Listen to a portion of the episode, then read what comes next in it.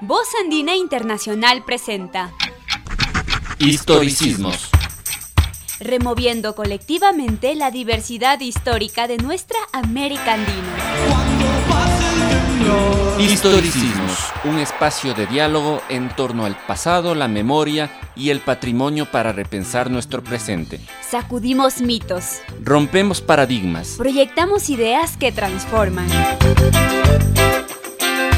Historicismos. Un enlace directo entre la academia y la sociedad. Historicismos. Una cita quincenal. Todos los miércoles a las 7 y 30 de la noche. Por Voz Andina Internacional.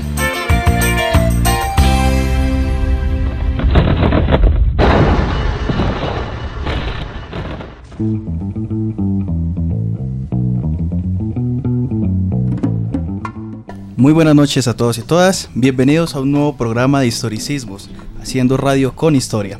En la mesa principal se encuentran los presentadores Viviana Calle, Jean Paul Ruiz y quien les habla, Eric Gómez. Buenas noches, muchachos. Buenas noches a todos nuestros oyentes.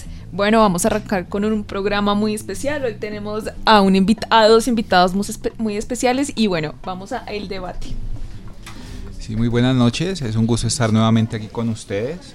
Eh, bueno, en el día de hoy vamos a tener un programa muy especial en donde va a estar lleno de caminos y cultura. En la sección del canelazo vamos a tener una conversación sobre la historia de las carreteras en el Ecuador. Para esto nos acompañará el doctor en historia Carlos Landazuri y el magíster en historia Nigel Caspa. Más adelante tendremos la oportunidad de compartir con ellos un momento muy especial de conversación histórica. En el intermedio musical tendremos la canción Los Caminos de la Vida de Vicentico. Y en nuestra sección La Yapa Cultural tendremos una pequeña reseña sobre una canción a cargo de Alejandro Ríos. De eso les hablaremos más adelante. Comencemos. Les presentamos La Yapa Cultural. Voces, letras y sonidos con historia.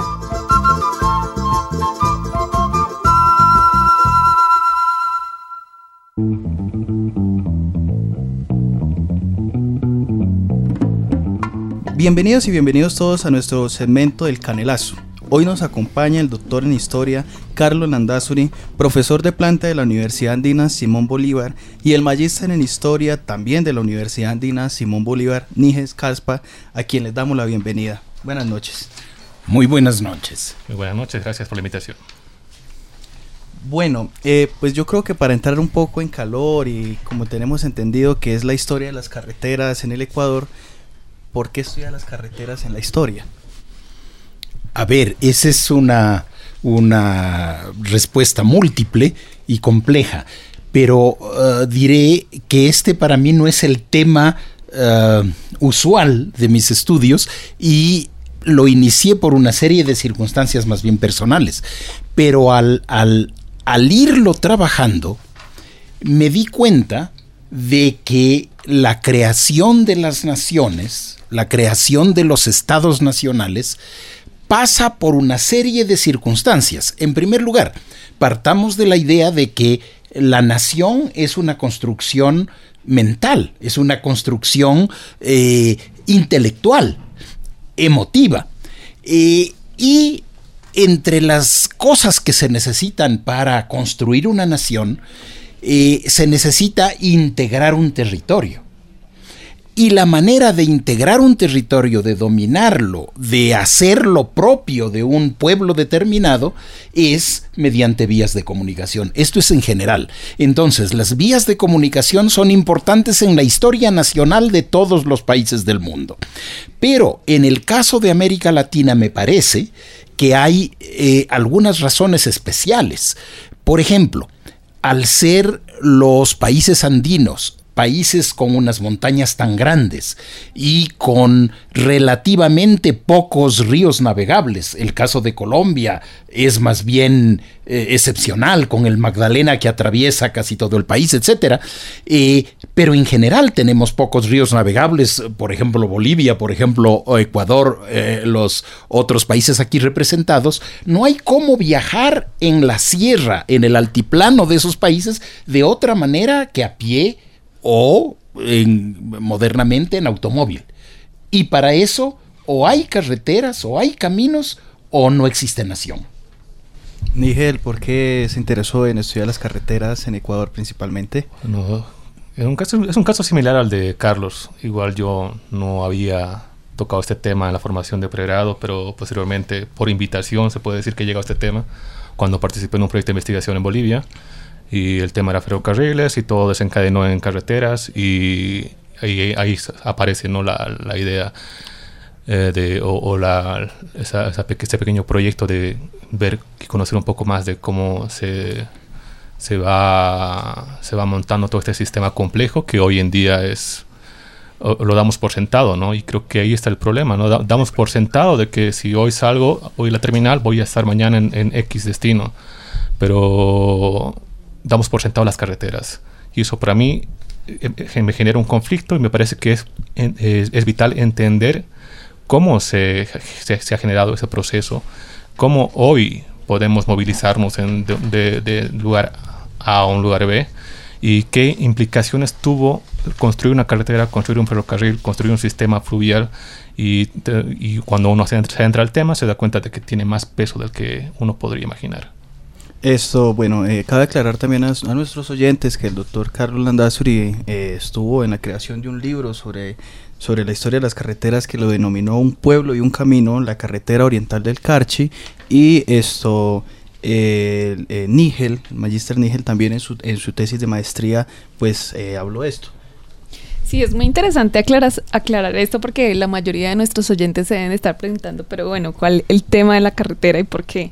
Y yo creo que es muy interesante también preguntarles a los dos eh, cómo empezó la búsqueda de fuentes eh, de este tipo de trabajos para las personas que estén interesadas en, este, en estos temas, que la verdad pues en Colombia también en este momento son novedosos y que de cierta manera sé que muchas personas pueden estar interesadas en hacer este tipo de investigaciones cómo fue la búsqueda, en dónde se pueden acercar las personas de pronto que estén interesadas en hacer este tipo de trabajos.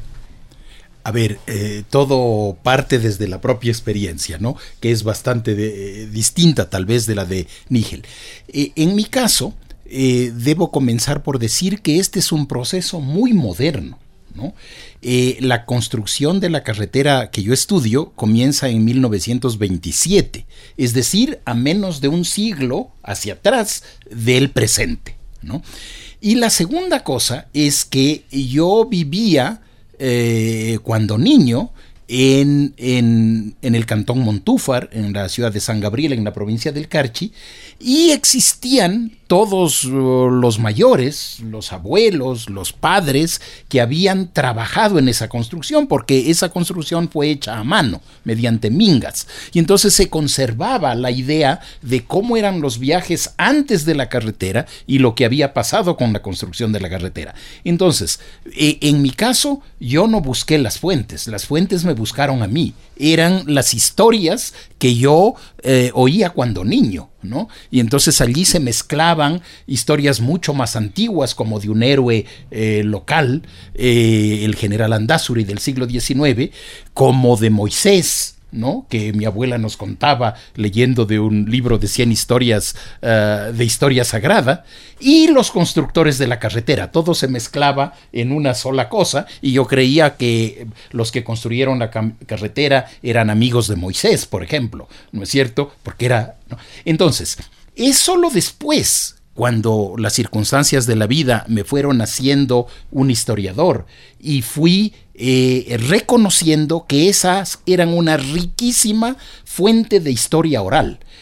Eh, y luego me puse a eh, buscar ya como historiador, en cambio, qué fuentes, y allí, allí, por ejemplo, los informes de los gobiernos, pero en este caso, a diferencia de Nígel, esos son muy secundarios, no tienen información real porque la construcción fue hecha por el pueblo, se puede decir, en contra del gobierno. El gobierno de hecho construyó otra carretera y el pueblo se lanzó. Y entonces son eh, eh, datos eh, escritos, oficios de sobre todo el Comité Pro, Pro, Carretera Oriental del Carchi, que todavía se conservan, y enormes cantidades de, de información oral. a veces recogidas en publicaciones, en pequeños libros, en pequeños folletos que circularon hace muchos años en la provincia del Carchi y que ahora han desaparecido, pero se puede localizarlos en eh, bibliotecas más bien privadas. ¿Y para el caso de Níger? Bueno, primero, primero quizás aclarar, ¿no? Yo me concentro más que todo en el siglo XX eh, y yo empecé trabajando carreteras en Bolivia. Al llegar acá para la maestría en historia andina, me animé a, a, a decir, bueno, hagámoslo sobre Ecuador, ¿por qué no? Y bueno, no era tan, tan atrevido, ¿no? Ya había hecho un, previo sondeo porque no, me, no, iba, no iba a ahorcar solo, ¿no? En la primera semana de, de clases. Y vi que era posible porque al menos hay dos fuentes que son primordiales para estos temas de estudio. Uno ya lo mencionó Carlos, que son las memorias uh, del, del, Ministerio del Ramo, que está encargado de construir las, las carreteras o, o obras, obras grandes. En este caso es el Ministerio de Obras Públicas.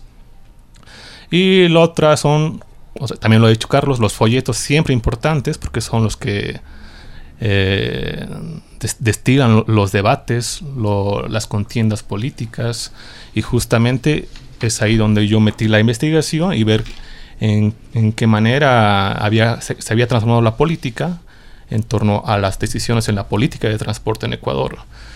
Otro, otra fuente que igual es primordial para estos asuntos y que es de fácil acceso es la, hemeroteca, los periódicos, y en eso no hay muchos problemas. Lo raro para el siglo XX, y, esto, y sobre todo en este tema, es los problemas con los archivos, porque nosotros como historiadores nos metemos directo al archivo, vemos documentos por cajas, y lo raro es que para el siglo XX, y esto es, se, aplica a Bolivia y Ecuador, es que los archivos del siglo XX no siempre van a estar en las mejores condiciones, y no siempre accesibles en, en la medida que uno desearía. Entonces tú, tú te das cuenta que los archivos anteriores al siglo XX están hay más sobre, sobre esos temas que sobre el 20, ¿no? Y no debería ser así. Parece que hubo una especie de anarquía o procesos de anarquía a nivel archivístico en, países de, bueno, al menos en Bolivia y, Ecuador, que es lo que conozco. Pero esto es interesante notar lo que puede, que, ese problema del archivo puede ser un pequeño, una pequeña piedra en el zapato en, en, al momento de investigar eh, medios de transporte en los países de América Latina.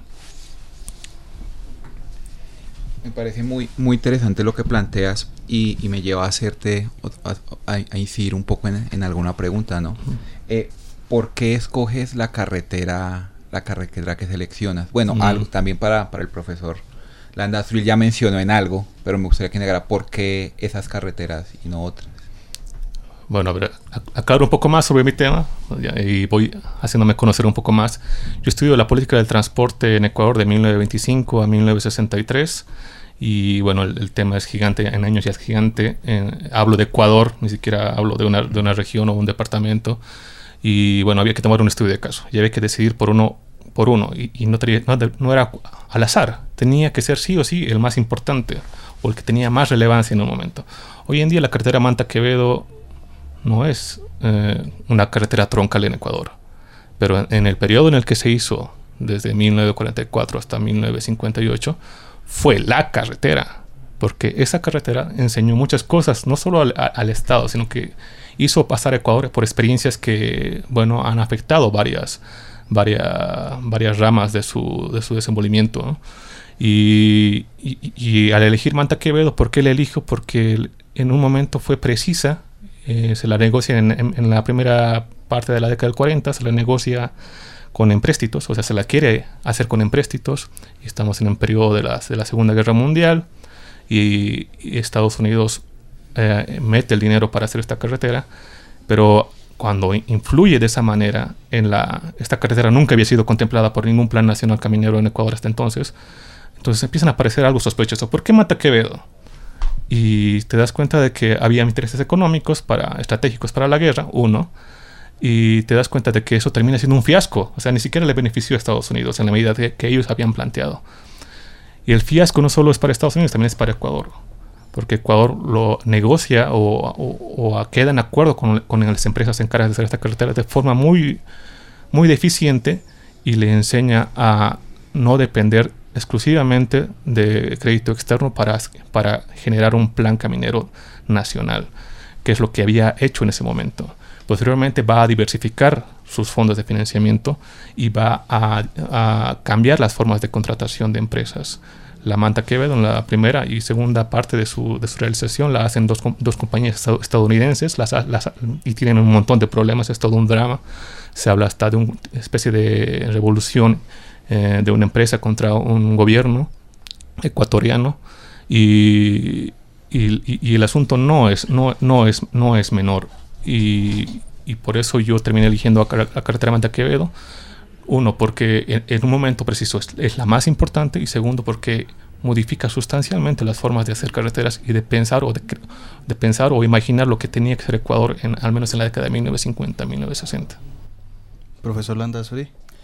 Y en mi caso, eh, aparte de las razones personales, debo decir que la carretera más importante del Ecuador y de muchos de los países latinoamericanos, supongo que también de Bolivia y de eh, Colombia, eh, es la carretera panamericana.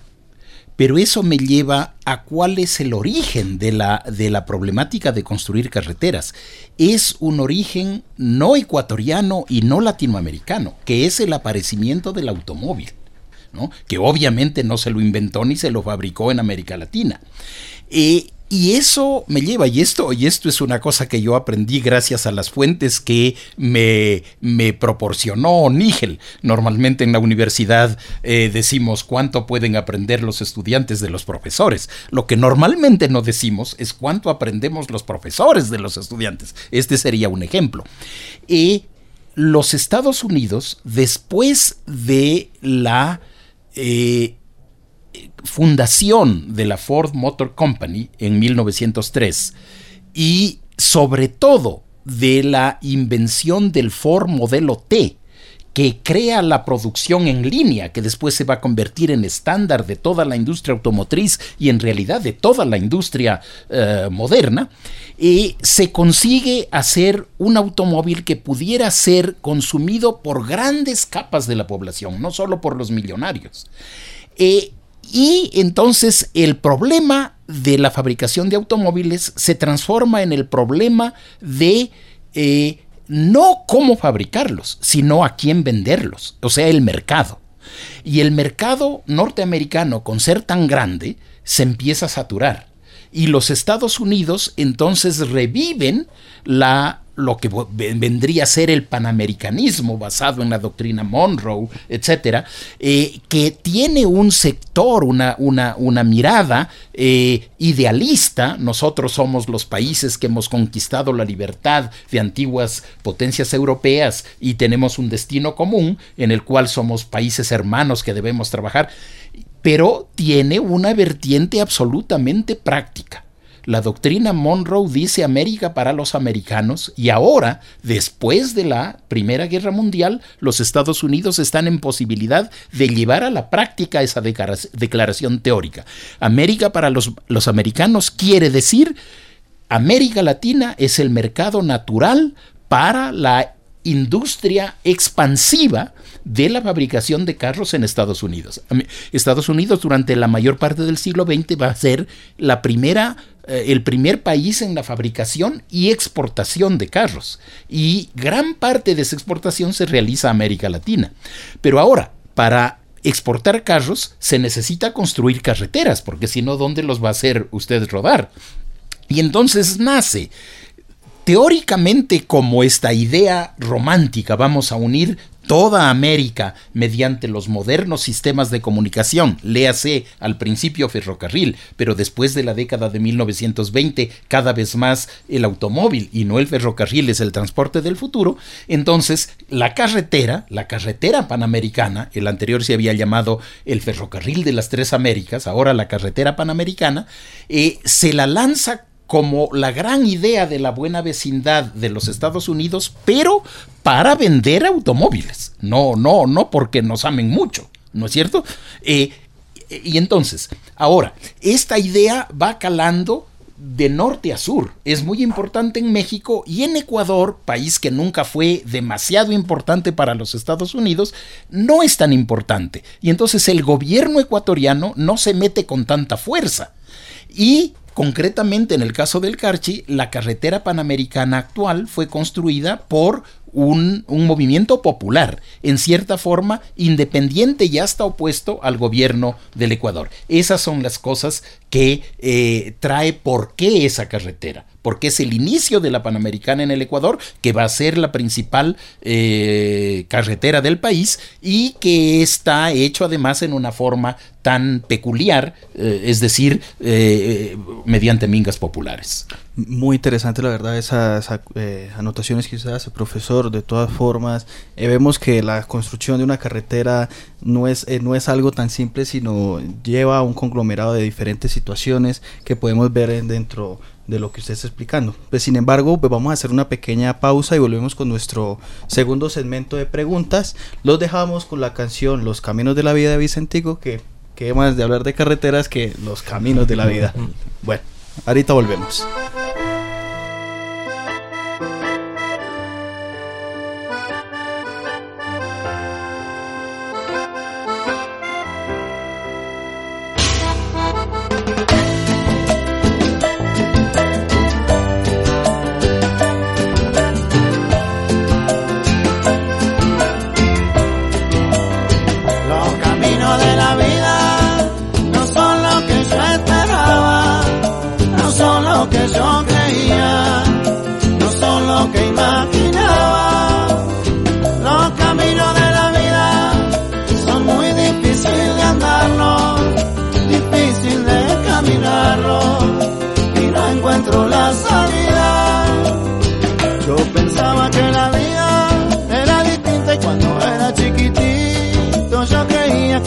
cosas eran fácil como hacer que mi madre preocupada se meraba por darme todo lo que necesitaba y hoy me doy cuenta que tanto así no es.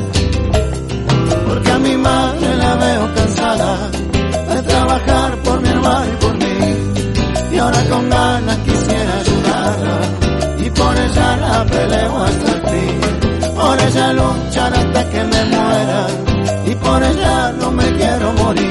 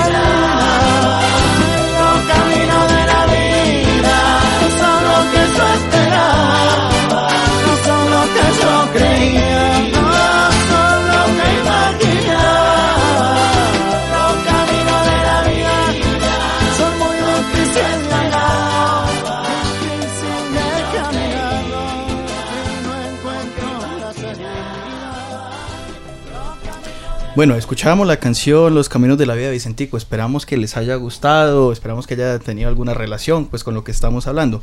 Ahorita sí continuando con nuestro programa Historicismos, haciendo radio con historia. Eh, Viviana, ¿qué preguntas tiene? Bueno, escuchando las intervenciones anteriores, es muy interesante pensar qué significó o cuál fue la importancia de la carretera para la población civil. En los dos casos, tanto el caso del profesor Landazuri como el caso de Níger. ¿Comienzo yo o usted? Eh, bueno, eh, a ver, eh, para, para la población civil fue un cambio espectacular que casi no nos podemos dar cuenta. Por ejemplo, para venir de San Gabriel a Quito, porque San Gabriel es la ciudad que se convierte en, en centro del esfuerzo vial, se necesitaban cinco días a caballo y era una ruta peligrosa, larga, muy difícilmente dada la mentalidad de la época, por ejemplo, hecha por mujeres, etcétera, ¿no? La carretera permite que se haga ese viaje en ocho horas en un solo día. Además, cómodamente sentado. A nosotros nos parecerían unos eh, automóviles bien elementales, pero en esa época y comparado con el trote de un caballo, pues cómodamente sentados, ¿no es cierto? Eh, pero más allá de eso, la construcción de la carretera eh, cambia la mentalidad de, la población que la construye. esa zona, la provincia del Carchi, no había tenido nunca problema en ser ecuatoriana. Fue parte de la audiencia de Quito desde la época colonial. Pero al mismo tiempo tenía una vinculación absoluta con el sur de Colombia, en términos generales, la, eh, el, el departamento de Nariño. Y entonces, como habían varias eh, escaramuzas precisamente por límites, hay varias guerras internacionales, guerras entre comillas, porque no, no son tan, tan importantes. Y entonces resulta que ahora tenían los carchenses que aprender que sus novias, sus parientes, sus amigos, sus, sus etcétera, del otro lado del río Canchi eran sus enemigos. Y eso es difícil de, tratar. Es en la construcción de la carretera que los va a conectar con el resto del Ecuador y sobre todo con Quito que ellos asumen realmente su pertenencia al Ecuador, eh, entonces es una transformación eh, eh, digamos, vial de conquista del espacio, pero también una transformación del ser político del norte del Ecuador. Bueno, por mi parte, bueno, yo he estado en diciembre en Manta y he pasado por las principales carreteras de, aquella provincia y son sorprendentes. Bueno, están las están afinando en este momento y la capacidad de infraestructura es gigante, gigante. me quedé loco con lo que estaba viendo. Y me pregunté, ¿tendrá esto alguna relación con lo que he estudiado yo en, en 1944-1958? Evidentemente no. La reconstrucción y nuevo proyecto en Manta obedece a, otros procesos que no conozco al detalle definitivamente, pero que puedo, digamos, poner un, un punto de referencia que es el terremoto y que, bueno, ingresa una, ingresa una inyección de capital y la orienta en la infraestructura. Entonces, no era la manera de leer el impacto eh, social de la carretera aquello. Y, y aquello me, es algo que me ha hecho pensar mucho cuál era el impacto de la carretera Manta Quevedo cuando la hicieron. Y como te digo, yo no, yo no he conocido con gente que haya trabajado en esa carretera. Que haya trabajado en esa carretera, no, no he tenido el placer de hablar, como es otro proceso muy diferente de investigación al que ha hecho Carlos. Eh, pero sí he, he podido ver cuán importante era para los que gobernaban Manta en aquel momento, o cuán importante se mostró. Primero es que no puedo hacer la, comparación de cuánto era de Manta a Quito la distancia, porque ese no era el interés para los de Manta, conectarse con Quito, al menos no era el, principal interés. Tenían la costa ahí, era tenían que sacar las cosas, la producción, o, o, quizás lo más importante era conectarse con Guayaquil. Y, y, en, definitiva, lo primero que hacen es conectarse con Guayaquil, antes que incluso que esté la Manta Quevedo es donde, hay más flujo, hay más competencia en producción de madera balsa, de, caucho, en el, periodo de guerra, que es tan importante. Y tú te das cuenta de que y, dices, bueno, la carretera debe cambiar monumentalmente todo, entonces, o sea, y, te vas a los informes del 60 y te das cuenta que Manta tiene los, los mismos problemas que tenía en 1930. Uno, ¿cuál es el más, el más importante? Quizás el acceso al agua. No hay un acceso al agua que sea... Eh, no, hay una, un servicio de agua potable, ¿no? Es un problema recurrente y, y bastante pesado allá. Entonces tú dices, esa carretera generó ese proceso de, de modernización de una ciudad y, cambió a Manta, por lo visto, no en la medida de lo que se esperó. Y eso no, no es un asunto menor, es bastante importante. Y esto se explica en parte porque, por lo que lo dije anteriormente, la carretera no se hizo por intereses del Ecuador, sino se, se, se, se, imaginó, se proyectó y se edificó con intereses externos, en este caso eh, de Estados Unidos, en el contexto de la, de la Segunda Guerra Mundial. Y, eso eh, definitivamente tiene que ser más estudiado en Manta. En la última feria del libro en Quito hubo un stand dedicado a Manta y tenían montones de libros de Manta, eh, ojeé casi todos y tenían dos o tres párrafos sobre esta carretera. Y no, no, no, digo que los de Manta no escriben nada sobre ellos, había excelentes monografías, eh, y, pero definitivamente este tema debería llamar más la atención en el futuro. A mí, a, mí estos comentarios me, me, hacen pensar, claro, estamos, es también un ejercicio de, pues que tiene que ver mucho con, con la historia local, ambos ejercicios, como ese, ese género, género histórico aquí en Ecuador, cómo usted, o sea, cómo ustedes lo pueden, lo pueden e, evaluar. Hay una, una amplia o variada historia local, como sería de pronto en el caso de Colombia, donde también hay, hay unos problemas que esta tiene sobre los que podemos discutir, pero ustedes cómo, cómo la ven y cómo se relaciona su trabajo, el trabajo de ustedes con la historia local. Eh, bueno, ese es exactamente otro uh, descubrimiento para mí, no, no digo para los lectores, pero para mí, el Ecuador eh, construye esta idea de nación, como en muchas otras partes, enfatizando en la historia de la capital y en la historia del país, pero vista desde la capital. ¿No es cierto? Entonces, la creación de la idea de nación, nación ecuatoriana, somos ecuatorianos, no colombianos, por ejemplo, no peruanos, por ejemplo, eso parte de interpretar la historia de esta región como se la ve desde Quito. Y por eso es, es, eh, hasta un lugar común decir Quito, cuna de la nacionalidad ecuatoriana. ¿no es cierto? Pero resulta que el Ecuador, como yo diría prácticamente todos los países andinos y la mayoría de los países latinoamericanos, son unos países asentados sobre una geografía física extraordinariamente rica precisamente eh, diversa hasta por el paso de la cordillera de los Andes. Y entonces, eh, cada región a veces cada provincia y muchas veces cada zona dentro de una provincia tiene un carácter y en realidad una historia distinta, ¿no es cierto? Que no está adecuadamente resumida en la historia nacional, porque la historia nacional casi intencionadamente pretende limar y si fuera posible hacer desaparecer las diferencias para enfatizar lo que nos une. ¿no? Esto constituye a la larga un falseamiento y por lo tanto es indispensable estudiar la historia local. Eh, ahora que ya nadie duda de que formamos una nación y de que los límites están definidos y que las leyes mal que bien se han impuesto, etcétera. Ya no hay el peligro de que quien eh, presente una visión alternativa está tal vez causando la desintegración del Estado.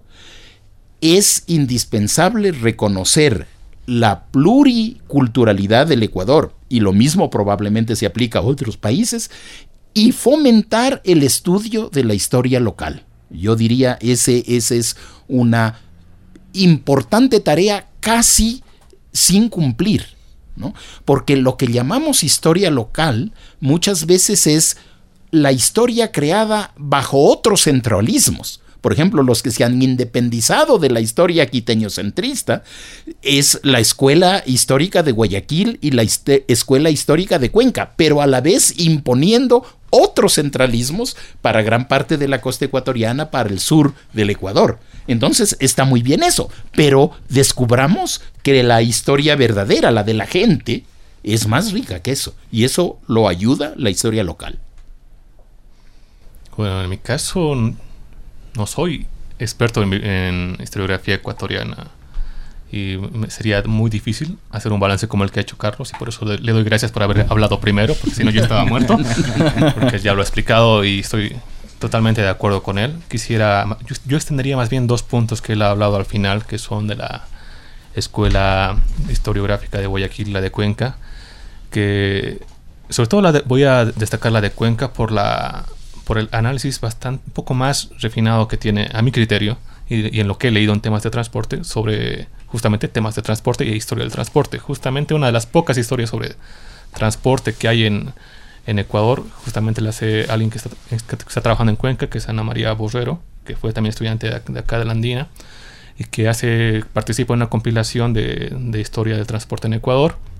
Y ella tiene un objetivo muy, muy bien delineado ahí, ¿no? Indicar que los, los planes eh, viales y los planes de, de, transporte en Ecuador eh, son cruciales para entender eh, las diferencias, confirmaron algunas diferencias y relegamientos o, dejar atrás los procesos eh, regionales que, que, han habido en la historia del Ecuador en el siglo XX al menos. Y yo estoy de acuerdo con ella porque eh, definitivamente la planificación del transporte es, es el, establecimiento de una hegemonía y una hegemonía política y eso se ve en los planes viales del Ecuador, se ve en qué momentos tambalea, en qué momentos se disputa y es una buena, es un buen una buena manera de leer estos, eh, esto de manera global. Pero en, el ensayo local definitivamente Uh, hay mucho trabajo que hacer en Ecuador y por eso quizás es una mina de, de historia en, cuestiones locales de Ecuador. No es como el caso de, Colombia en el que las historias regionales pues desbordan por todo lado, ¿no? Hay, hay ¿cuántos, ¿Cuántos congresos de historia regional en Colombia hay al año? No sé, ya, he perdido la cuenta. Y, eso no está pasando, digamos, en Ecuador ni en Bolivia tampoco, ¿no? Y, al igual que, Ecuador, Bolivia también es una mina de historias locales. ¿Por qué? Porque hay, hay hay nomás eh, una falta de historiadores y, segundo, hay que definir ciertas políticas que abran esto, fomenten más que todo esto, porque no es que no nadie quiera hacerlo, hay gente que, es muy capaz de hacerlo, gente que puede tener formación de licenciatura en historia o no. Hay excelentes monografías sobre, sobre Manta, yo he encontrado un par que son muy lindos, escritos bastante detallados sobre Guayaquil. El Comité de Vialidad de Guayaquil parece una historia no, solo, no, solo, financió historia, sino financió toda una forma social de, de, estructuración social en Guayaquil. Y te das cuenta de que si, si tú te pusieras a hablar de una historia del Comité de Habilidad de Guayaquil, que, que se fundó en 1946, parece que tú no harías una historia de, Ecuador. Esto estás haciendo la historia de otro mundo, ¿no? Porque hay nomás una... Eh, hay un, todavía hay resabios en enfoque que se concentra en Quito. Y, la, pugna yo no la pongo ahí, está ahí, se están peleando entre muchos historiadores y escritores, la prensa la guayaquileña, que he, tendido a leerla un poco más para, para mi investigación, me muestra que hay una tensión válida y que no hay que ignorar y, que hay que tratarla y para justamente este objetivo de la, al menos en nuestro ámbito, para fomentar la historia local. Bueno, es muy interesante entonces pensar el estudio o la investigación eh, de las carreteras en relación también con la población, pero con unas políticas que obedecen a políticas de gobierno. Y yo creo que es muy importante lo que decía ahora el profesor Landazuri, que se tienen que ver no como también como proyectos nacionales, pero obedecen a unas políticas internacionales también. En los proyectos que ustedes abordaron, eh, ¿cuáles fueron esas políticas del gobierno de la época que obedecían al desarrollo o a la construcción de estas carreteras? Bueno, en, mi caso precisamente es eh, eh, eh, o son los gobiernos que parten de la Revolución Juliana, que se llama aquí en 1925, especialmente el gobierno de Isidro Ayora, el que adopta la idea de la carretera panamericana, pero la adopta en las realidades concretas del Ecuador. Por ejemplo, con Colombia no tenemos problemas de límites ya, Eh, está claro que es el río Carchi, no nos hace felices a ninguno en ese, en ese momento, ahora ya nadie piensa en eso, pero ese es el límite que existe y punto.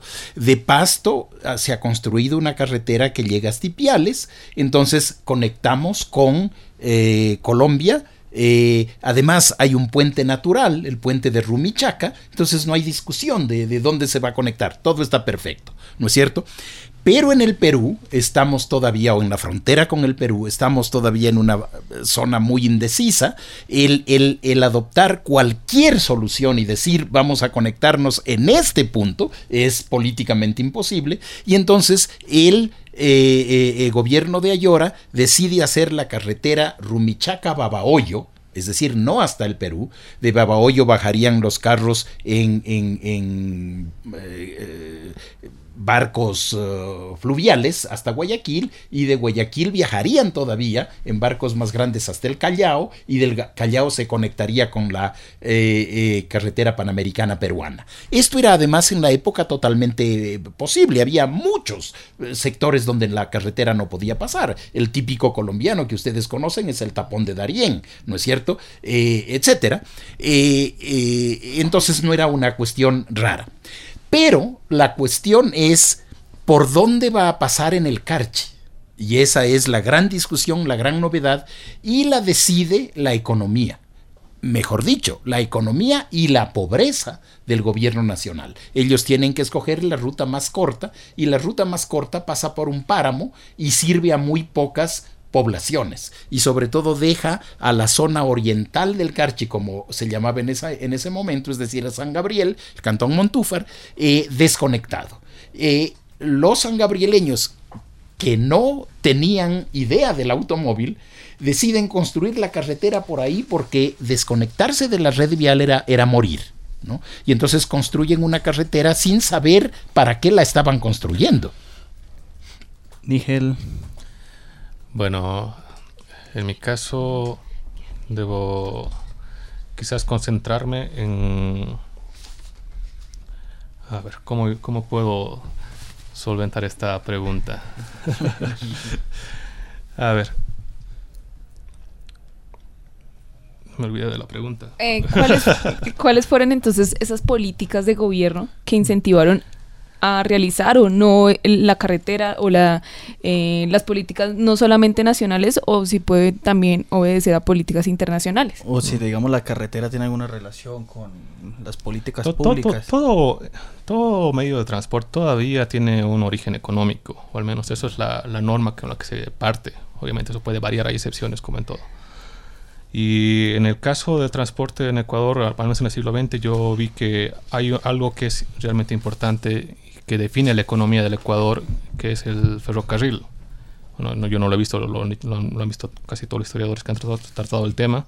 Es que para el boom del cacao, eh, bueno, eh, el boom del cacao, el, ferrocarril jugaba un, rol. Eh, para, para, para solventar el mercado interno jugaba un rol muy importante. Para, para la unidad nacional, ese es el, el principal objetivo, ¿no?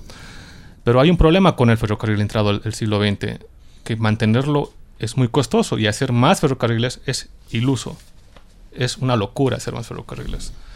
Entonces la, única manera de alentar nuevos mercados internos y nuevos mercados hacia, hacia, el exterior es hacer carreteras. ¿Y quién es el, el, que... Y el costo político de decir no al ferrocarril y hagamos, y hagamos carreteras era muy pesado en Ecuador. Nadie se atrevía a decir eso, aunque lo pensaran y estaba bien claro para todos. ¿Por qué? Porque el costo político eh, iba a ser que te saquen del gobierno. Y José María Velasco Ibarra en, 1940, en la década de, 1940 se anima a hacer esto, crea un nuevo, plan de vial y bueno, hay, hay, un plan vial nacional, eh, que es el primero que lo reconocen varios. En el 50 se refuerza esta idea y se va, se va viendo de que hay, un, hay el boom del, del banano y todo está acompañado de la economía y las carreteras no ayudaron a, ayudar, no, no, impulsaron más el, boom del banano, pero sí funcionaron para algo más que es eh, uno eh, unir los mercados internos y lo más importante quizás la, colonizar algunos ocupar algunos territorios que antes estaban antes olvidados. Bueno, Nigel, profesor Landazuri, muchas gracias por sus respuestas. Bueno, el tiempo en la radio es muy corto, les agradezco a todos por estar interesados en estos temas eh, que pues de, de, cierta manera también son muy complejos y nos implican entonces revisar fuentes, mirar identidades locales, el contexto local. Eh, bueno, vamos por finalizada esta sesión y les agradecemos la participación en este espacio de difusión en historia. Eh, una pequeña conclusión de su trabajo y pues eh, un comentario de despedida de cada uno. Bueno, el mío, en primer lugar, muchísimas gracias por invitarme. Uno siempre añora que lo que le interesa a uno interese a alguien más y ustedes han tenido la bondad de, de pues hacer este programa. Eh, felicitarlos por no solo este programa, sino en general historicismos. Me parece una idea genial. Eh, y, y, decirles que tengan muchísimo éxito en sus, en sus planes personales y en sus tesis sobre todo. Gracias. El régimen de transporte contemporáneo dependiente del petróleo actual no es menor. Una forma de entenderlo y, y criticarlo eh, y analizarlo críticamente es estudiar el transporte. Invito a cualquiera que se anime a hacerlo, hágalo, lo va a disfrutar bastante como yo y, y como, como también he disfrutado estar acá con ustedes. Sí, bueno, entonces nosotros también agradecemos al, al doctor Carlos Landazuri y al magíster Nigel Caspa. Hay, que eh, recordar que Nigel Caspa fue partícipe también de la radio, ya pues, pues por su, su, su, fase de docencia terminó, por tal motivo tuvo que dejar la radio y, y, pues nos dio el relevo a nosotros, entonces le agradecemos también por ahora participar no como entrevistador, sino como entrevistado. Gracias. sí, ya, ya, me puse al otro lado y ha sido más difícil. Pero ya no eres el que pregunta, sino al que le pregunta. Sí, así es que es. Bueno, y no siendo más, muchas gracias.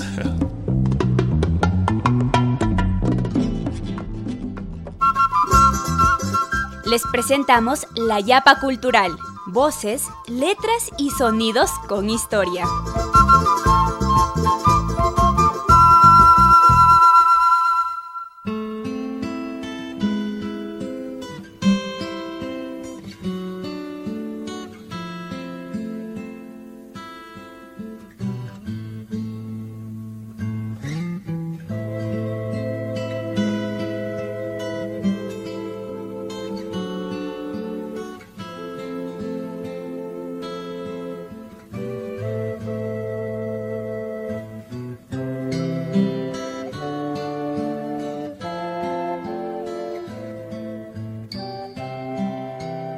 Bienvenidos a la Yapa Cultural y hoy vamos a escuchar una canción que nos explicará nuestro compañero Jean-Paul Ruiz.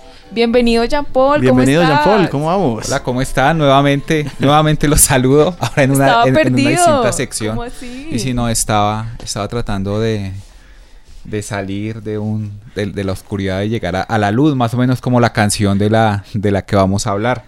Es una canción de Led Zeppelin un grupo británico posiblemente conocido por todos, si no es una buena oportunidad para, lo, para que lo conozcan.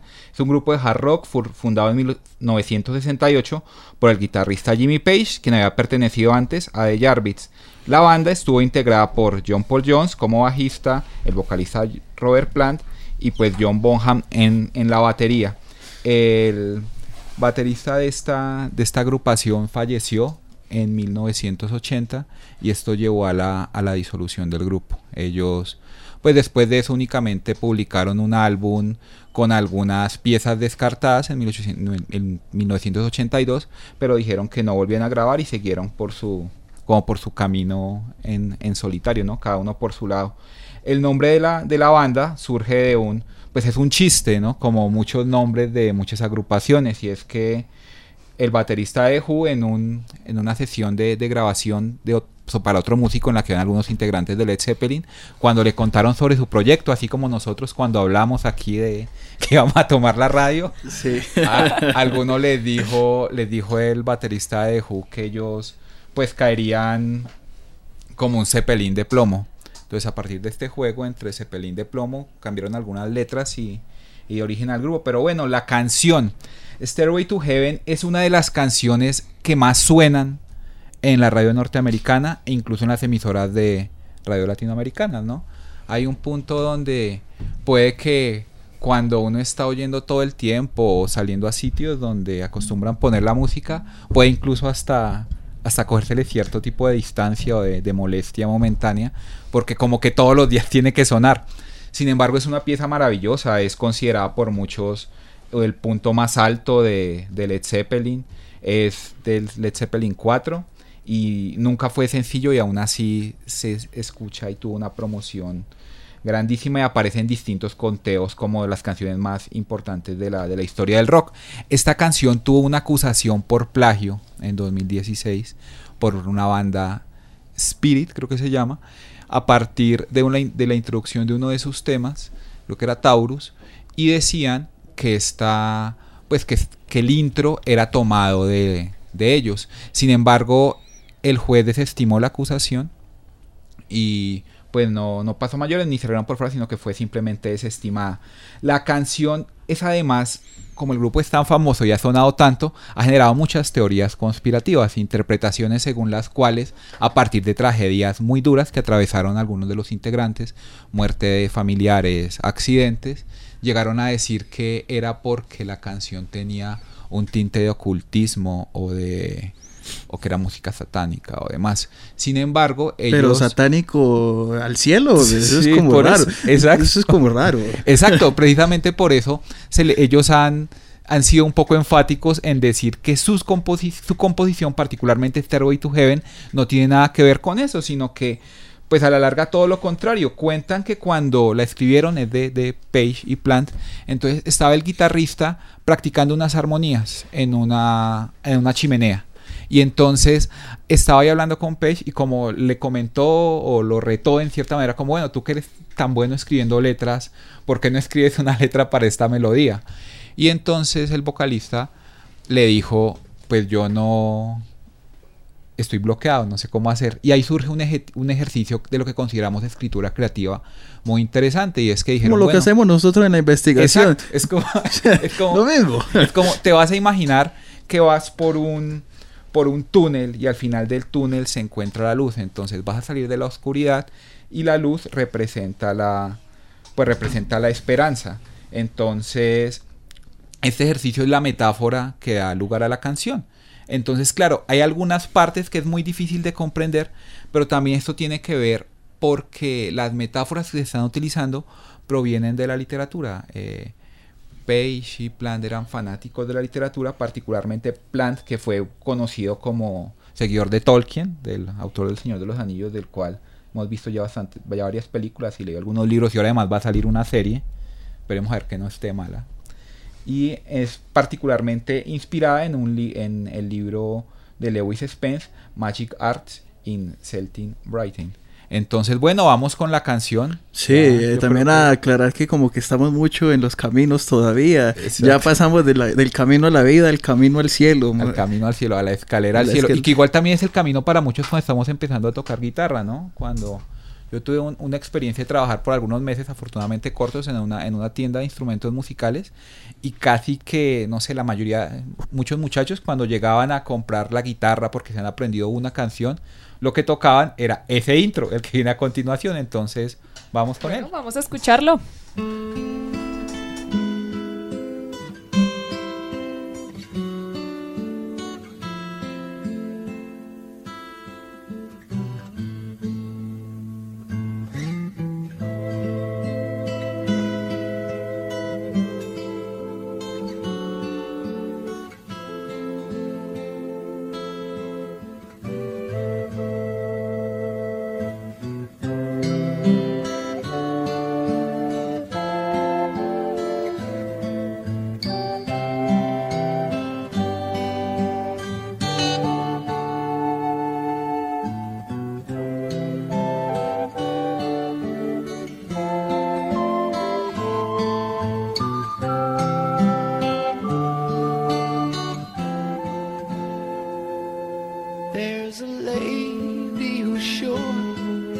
All that glitters is gold, and she's buying the stairway to heaven.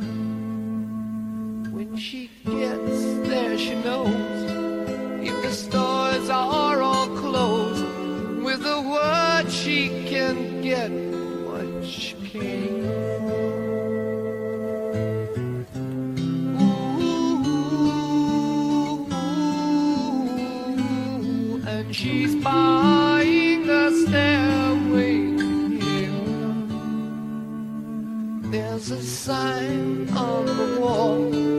But she wants to be sure. Cause you know sometimes words have two meanings. In a tree by the brook, there's a songbird who sings.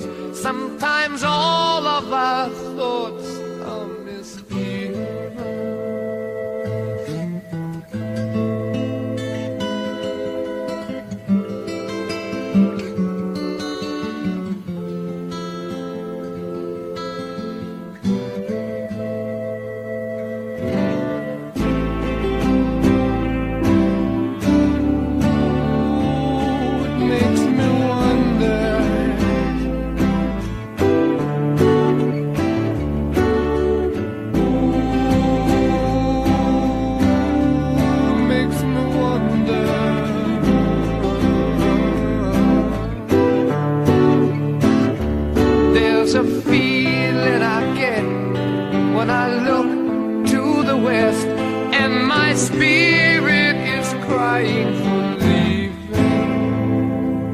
In my thoughts, I have seen rings of smoke through the trees, and the voices of those who stand looking.